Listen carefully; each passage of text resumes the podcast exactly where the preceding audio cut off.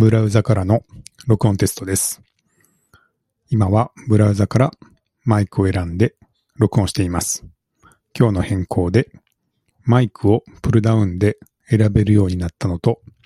録音中に音量のインジケーターが表示されて、今話している音声の音量に応じてインジケーターが動くようになりました。これで、せっかく喋ったのに、実は音声が入力されていなかったみたいな悲しい出来事が減るんじゃないかと思っています。で、まあそれだけじゃなんなので、今日の出来事ですけども、今日は、えーお客さんが来られて、少し話しましょうということで、えーお茶でもしながら話しましょうということになったので、近所の喫茶店に行きました。えーその喫茶店、なぜ選んだかというと、いつもリッスンニュースで一緒に喋っている山本さんがバイトしている喫茶店ということをちょっと前から知っていまして、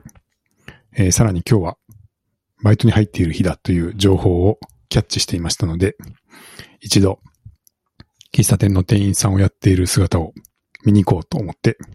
そのお客さんと二人でお店に行きました。お店に入ってみたら、いつもの山本さんが喫茶店の店員さんをしていて、結構新鮮な気持ちでした。